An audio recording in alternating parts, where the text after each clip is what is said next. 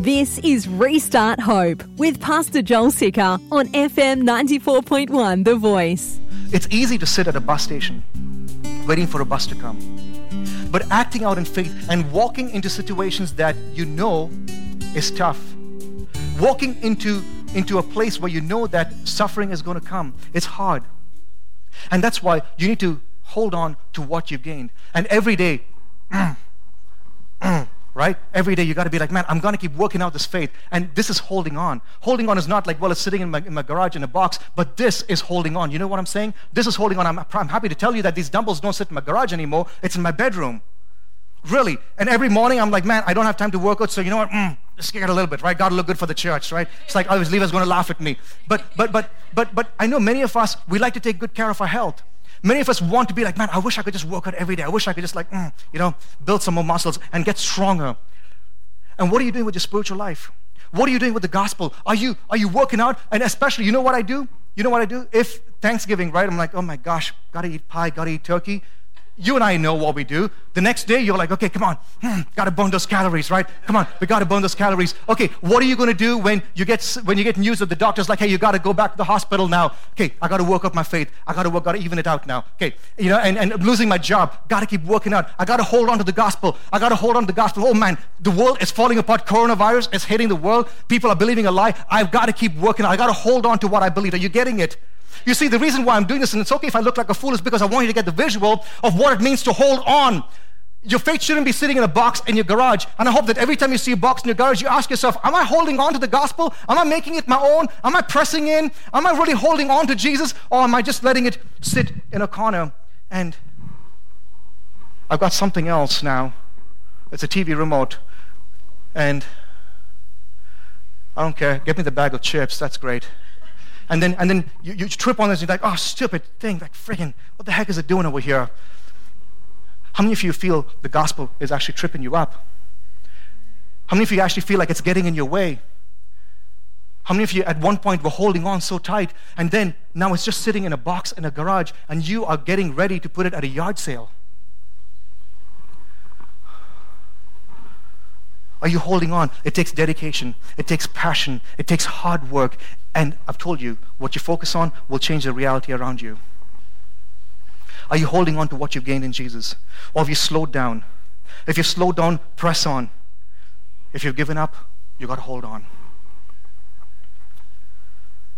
Isaiah chapter 26, verse 3 says, You will keep in perfect peace whose mind is stayed on you, whose mind is steadfast on you because he trusts in you. In other words, Isaiah is saying, those who hold on, they'll have peace because He's the Prince of Peace.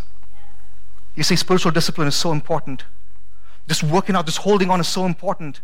I, I, know it seems funny and I'm making jokes of it, but it's so important. That reality of actually working out your faith is so important. It's extremely important for you to, be, for you to grow those muscles of faith because when hard times come, what are you going to do? Do you have the muscles of faith? Are you going to come call your pastor, call your friend, and be like, hey, help me, and I'm crying and I'm dying? When you don't have the muscles of faith, what happens when the church closes down? What happens when the doors are gone? What happens when we cannot meet anymore? What are you going to do? Are you, do you have, do you have your faith that you're working out? Do you have the faith that you're like every day? It's like, man, it's not getting in the way. Like, man, this is great. This is awesome. Without building pride, but you're like, I am pressing on. Job, Job, it can happen to you and me. He lost his children, but what did he do? He held on. He held on. His friends came and he said, Dude, you got it. Like, what the heck, man? You're living in sin. He held on. His wife said, You got to kill yourself and die. What did he do? He held on. He held on. He was strong, man. He lost all his money. He held on. He lost all his animals. He held on. His wife said, You should just curse God and die. He lost his marriage. He held on. I wonder how many of you watching at home or sitting over here, you've lost everything and you've also lost the gospel. It's sitting in a box in a garage. Oh my gosh. I don't care if I look like a fool, but don't lose this image in your mind. Don't lose this image in your mind. You got to hold on to the gospel every day, no matter what happens. I got to hold on because the Bible says that he whose mind is stayed on me, I will give him peace. The world is falling apart, but I have peace. How do you have peace? Because I'm holding on to the gospel, man. I'm holding on to whatever team. I'm not moving away from this. I'm going to hold on. I'm going to hold on. I'm going to hold on. And the Bible says, in James chapter 5, behold, we consider those blessed who remained steadfast. In other words, they held on. They remained steadfast. You have heard of the steadfastness of Job. You just did, didn't you? and you've seen the purpose of the Lord, how the Lord is compassionate and merciful. Yes, there's troubles. Yes, there's trials. Yes, there's suffering, but your God is compassionate and merciful. You just need to hold on. Hold on. James chapter 1, verse 12 says, Blessed is the man who remains steadfast under trial. In other words, hold on, who remains steadfast under trial, under suffering. He holds on. He doesn't let go. He holds on to the gospel. He doesn't give in to temptation and flip God off and say, I've got another way. He holds on to the gospel. For when he uh, remains steadfast, you've heard of this, uh, shoot, James chapter 1, verse 12. Blessed is the man who remains steadfast under trial. For when he has stood the test, he will receive the crown of life. Whoa, beyond the grave, right? He'll receive the crown of life which God has promised to those who love him. And you holding on has a lot to do in your ultimate spiritual transformation.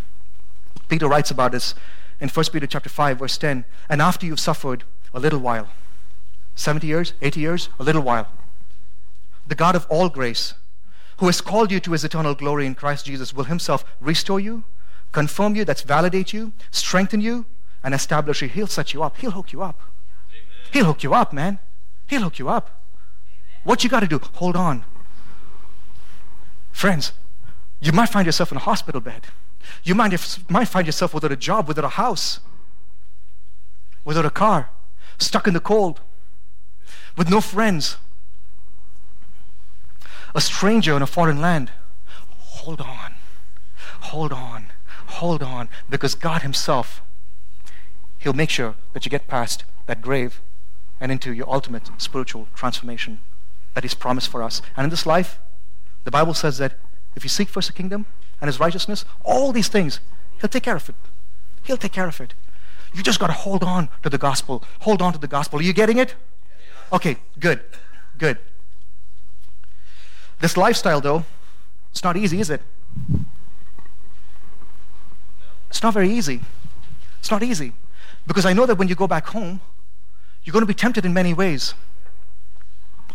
When you go back home, your troubles are going to look like a mountain. And you're going to say, like, man, Joel said all of that things, and you're going to go back and listen to it, and it's going to be encouraging, but, but, but it's going to be really hard to actually walk this out.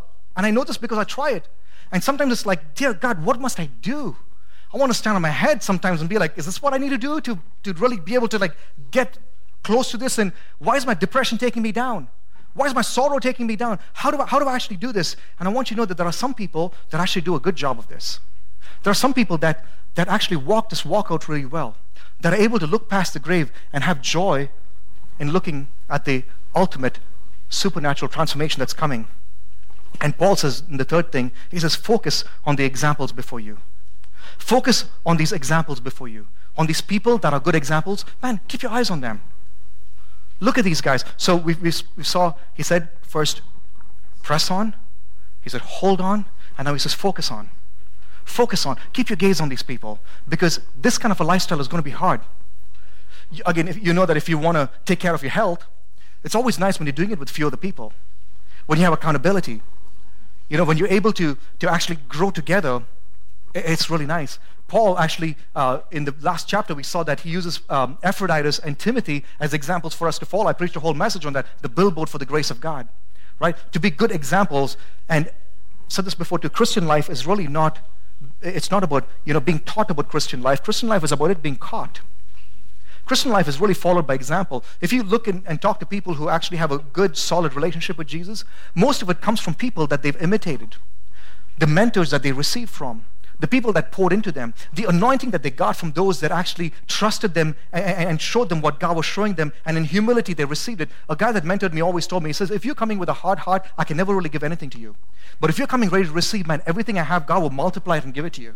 And I believe that I'm able to preach today because I know God's called me, but the people that poured into me, they were amazing preachers. They didn't preach like me, but they loved Jesus. They loved the gospel. And I went with, a, with an open heart and I was like, man, I really want to receive what God's been showing you. And it was beautiful to learn from them.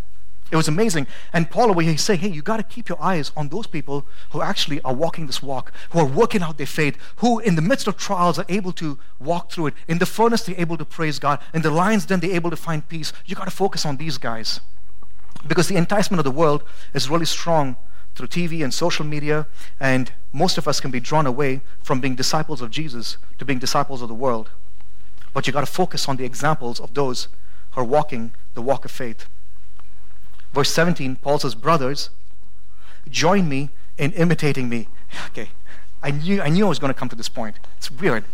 See, that was a great running start, right? Like, we've got to imitate these people. We've got to focus on these people. And no matter how much I try to work on this, this is funny, okay? Whenever I read that line, brothers join in imitating me, I kind of laugh. Because I'm like, dude, that still sounds very prideful. Hey, we're going to have a little party, okay? You guys are all going to learn from me and you're going to imitate me now, okay? I mean, as a youth pastor, whenever youth would dress up as me for Halloween, it always felt a little weird. I'm like, dude, like, dreadlocks and I used to wear a bandana and nerdy glasses and I was like, bro, like really, it feels weird. Imitate me. Brothers, join in imitating me. Next week's message is join in imitating me, okay? Say man often, even when you're talking to a woman. no, I, I knew I knew I was gonna get distracted by that. But just so you know, this is actually a very uh, normal thing. Like I said, in Christianity, it's a matter of actually catching. It's a matter of, of example and following example. And even back in the day, uh, in that part of the world, still a guru, a, a master, a teacher uh, will lead by example, and his disciples will follow the example of the master. And it's a very common way of teaching. And what Paul is saying is, listen, man, you got to imitate those that are actually walking this walk. And, um, and he says, brothers, join in imitating me, and keep your eyes on those who walk according to the example you have in us beautiful. Keep your eyes, focus on those that walk according to the example you have in us. You see, it's very easy for us to actually follow people who are loud, follow people who are passionate, follow people who look good, follow people who have a lot of following. But Paul says, follow those who have an example in us. If you read this chapter, Paul starts off with really poor examples of people not to follow. Verse 18 tells us about them again. As he's bringing this chapter to a close, he's reminding us of these people that we should not be following. He says, For many of whom I've often told you, and now tell you even with tears. What a guy. Can we pause right over there? First of all, verse 17, he says, Brothers, and then he says, I'm now warning you with tears. What a guy to follow, huh? What a good example to follow. A leader that's willing to warn the church with tears and saying, Please, don't go down that road what a beautiful leader to follow. I wish that we could be leaders, that I could be a leader that's willing to shed tears for the people that God brings to our church. Now I tell you with tears, they walk as enemies of the cross of Christ. An enemy of Christ wouldn't just come and tell you that he's an enemy of Christ. And you'd be like, okay, I'll follow you.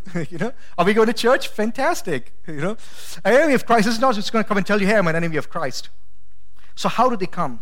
Paul says in chapter 1, verse 15, some indeed preach Christ from envy and rivalry, but others from goodwill. These people preach Christ from envy and rivalry. They preach Christ to put other people down. They preach Christ to, to tear people down, to, to get, to get a, a dominance, to, to be able to, to rule and lead people. Some people just like leadership. And that's why they preach Christ. Verse 17, he says, The former proclaimed Christ out of selfish ambition, not sincerely, but thinking to afflict me in my imprisonment. So even to tear Paul down, to tear down his ministry. And look at chapter 3, verse 19 again, where we left off. Their end is what? Destruction. So their end is not spiritual transformation, their end is destruction. Isn't that great? Their end is junkyard. Their end is the crushers. Why? Because they're the enemies of the cross. Their end is destruction. And then he says, their God is their belly. Hmm. There were 12 commentaries that I read, and I'm happy to say I disagreed with all of them. Because of this, it didn't sit right with me. And I would rather trust the Holy Spirit than man's wisdom. Okay? This is why it bothered me. Because at this point, many commentators write pages and pages about gluttony and drunkenness. And yes, the Bible is against that. And in many parts of the Bible, God says these drunks and these gluttons would not inherit the kingdom of God. Yes, but in this context, what he's talking about is something very different. That God is their bellies. You know what he means? He's going back to those people that he spoke about, the evildoers, the dogs, you remember that? The mutilators of flesh. You see, the people that were infiltrating the church was trying to teach a righteousness by do's and don'ts. But what food you ate and what food you didn't eat, but food offered to idols and food not offered to idols, are you eating unclean or clean food? And Paul says, anything that you think makes you more righteous because of the food you eat or don't eat, you're making your belly your God. That's all the time we have for today, but we would like to hear from you. Our address is P.O. Box 2014 Eagle, Idaho 83616. You can also listen to this message and more on the Living Church Boise app, available in your App Store.